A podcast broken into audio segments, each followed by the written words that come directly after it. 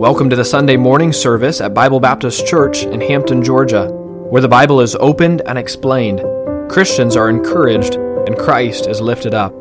Thank you for joining us, and may your hearts be blessed as God's Word is taught. And now, enjoy this message from Pastor Lauren Regier. Well, amen. Thank you, Jessica. The Bible says the eyes of the Lord are in every place, beholding not just the evil, but the good. Aren't you glad? God's not just hounding you, uh, trying to uh, just spy on you. Of course, He can do that, but He is also noting every good thing you do. The eyes of the Lord are in every place. Thank you, Jessica, for that reminder. Jeremiah is where we're going to be this morning. Jeremiah, let's begin in chapter 3. Uh, way back there in the Old Testament, one of the great prophets, perhaps really the last prophet that uh, ministered to Judah before uh, the conquest Babylon. You know, Isaiah ministered at 11 p.m., and of course, in terms of the historical clock, Jeremiah was the last weeping prophet before captivity. I've entitled this morning's message, Compassion's Quest. Compassion's Quest. As you see in the slide behind me, we've been taking some, some just uh, some time this as the year begins to really look at this theme called to care, compassion, and how it ought to make a difference in our own hearts and lives and ministry here, uh, reaching uh, higher by stooping lower. And I want to remind you of kind of the theme of this. Uh, compassion or biblical compassion involves more than just our feelings. Uh, and emotions. It starts with a high view, a regard for the glory of God in Christ, we looked at that in Philippians chapter 2. Who was motivated to leave his heavenly estate, bow down to rescue us in our low estate, that we might one day enjoy life with him in the eternal state. What a wonderful plan it is. And so, the, really, the, the theme or the end of biblical compassion is for us to be reconciled fully. In fact, not just us, but all creation to be reconciled fully uh, to God through Christ. What a day that will be when that uh, glorification of His church is complete and all things are made right. Amen? We look forward to that glorious time. Compassion's quest this morning what is it that God is seeking from us? This compassionate God. We all know what the word quest means it means a search or a longing for or a longing search. A God of compassion is on a quest. And what does a God who sees everything and knows everything really need to look for? What is he hunting for? Can you think of anything that God in heaven needs to find?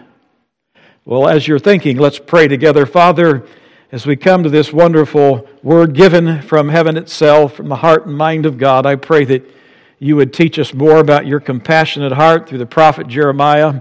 And Lord, I pray that we be more like you in our own compassion for others. Thank you that you love us in spite of us. And may all the glory go to you. In Jesus' name we pray. Amen. What is God looking for? Well, I can think of one thing uh, for sure. God is looking for someone. In 2 Chronicles 16, verse 9, the Bible says, The eyes of the Lord run to and fro throughout the whole earth to show himself strong in behalf of those whose hearts are perfect towards him. The word perfect there would be, be mature, complete. We could just say fully committed uh, in a right relationship with God. So, God this morning, his eyes are scanning this congregation, and he's looking for someone more than one, whose heart is rightly related to Him. God loves it when you are in a right relationship with Him. He's looking for that. God in heaven is pursuing that.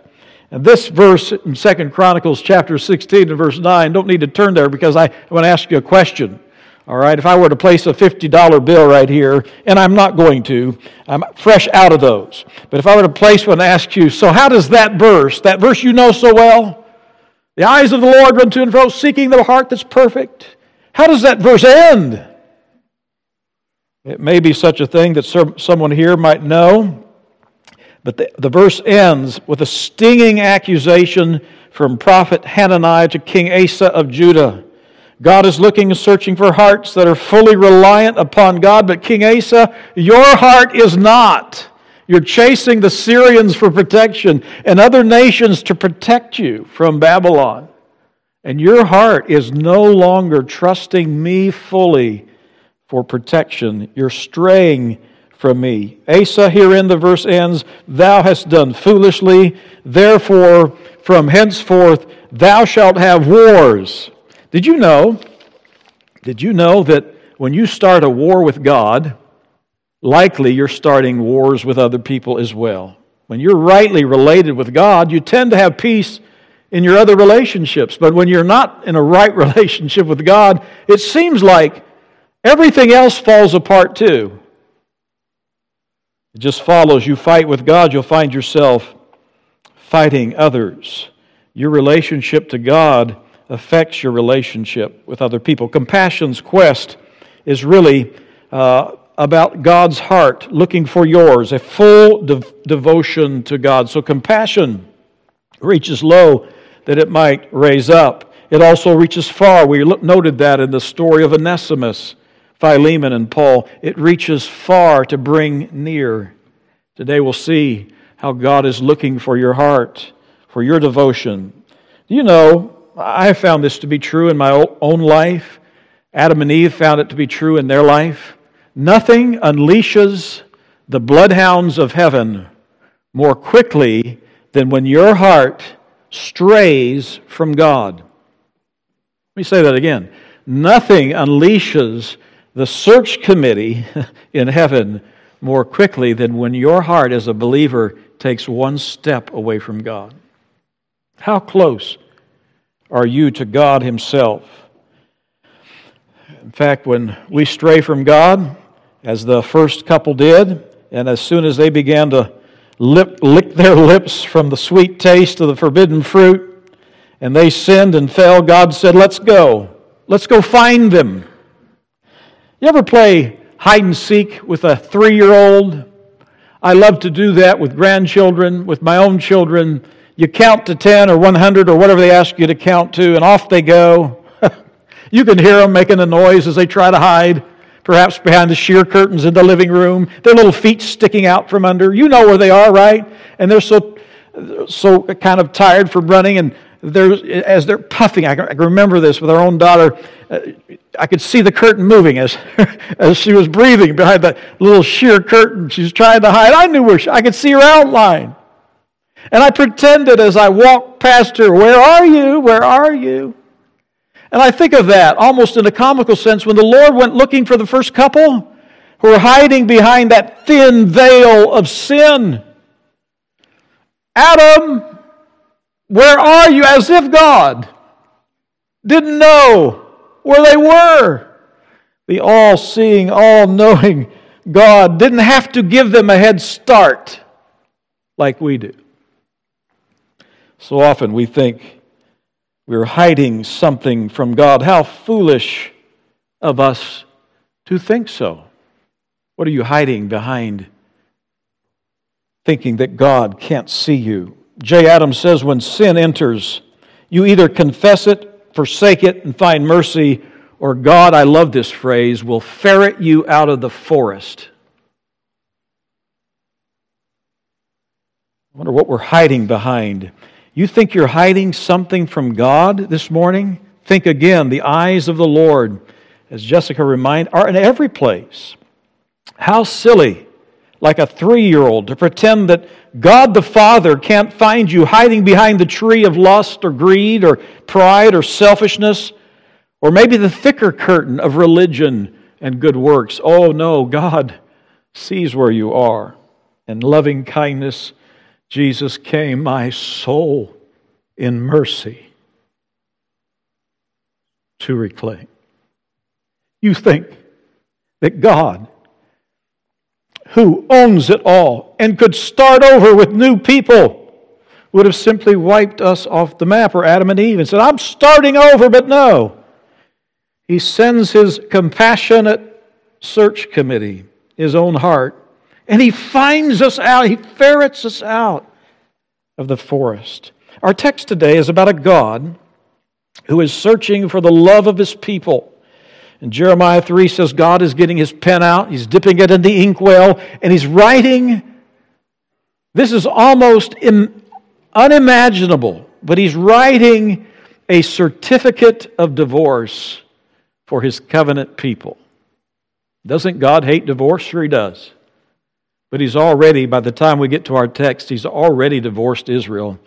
And in 40 more years, he's going to divorce Judah. And he tells them about that in chapter 3 and verse 8.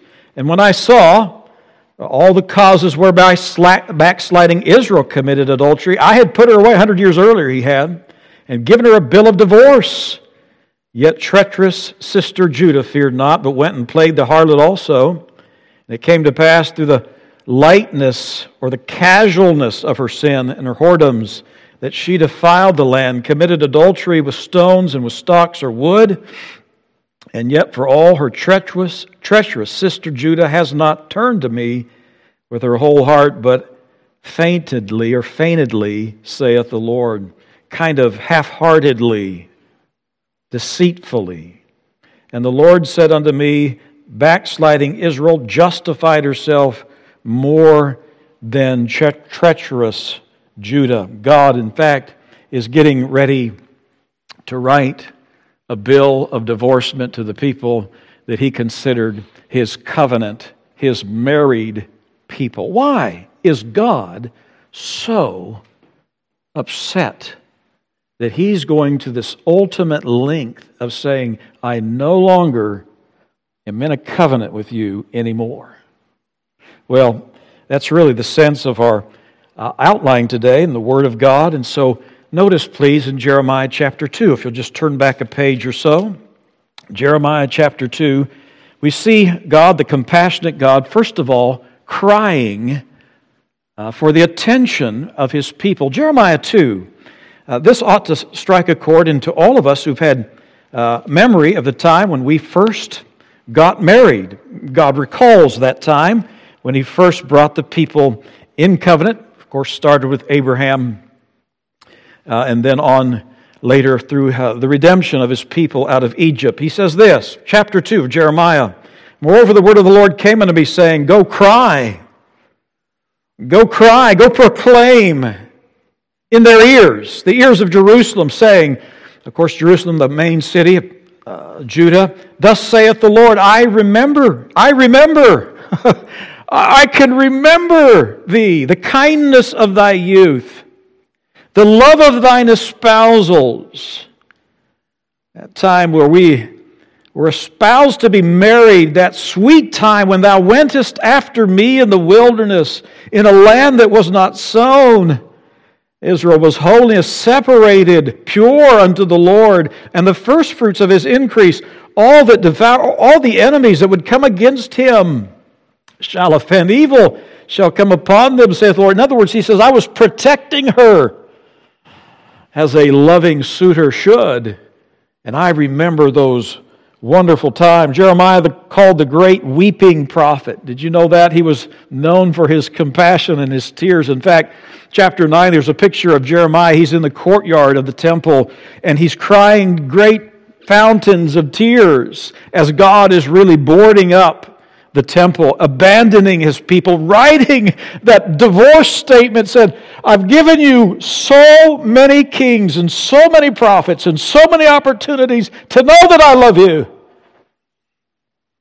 But you're turning your back upon me. And so he calls Jeremiah to cry. Remember the kindness of, of your youth. I remember, God says, when we were first in love. Ah, the sweet memories, and I remember the love of thine espousals. Thank you for joining us today. Please tune in each week for new messages from Bible Baptist Church in Hampton, Georgia. Until next time, may the Lord bless you and keep you, and make his face to shine upon you.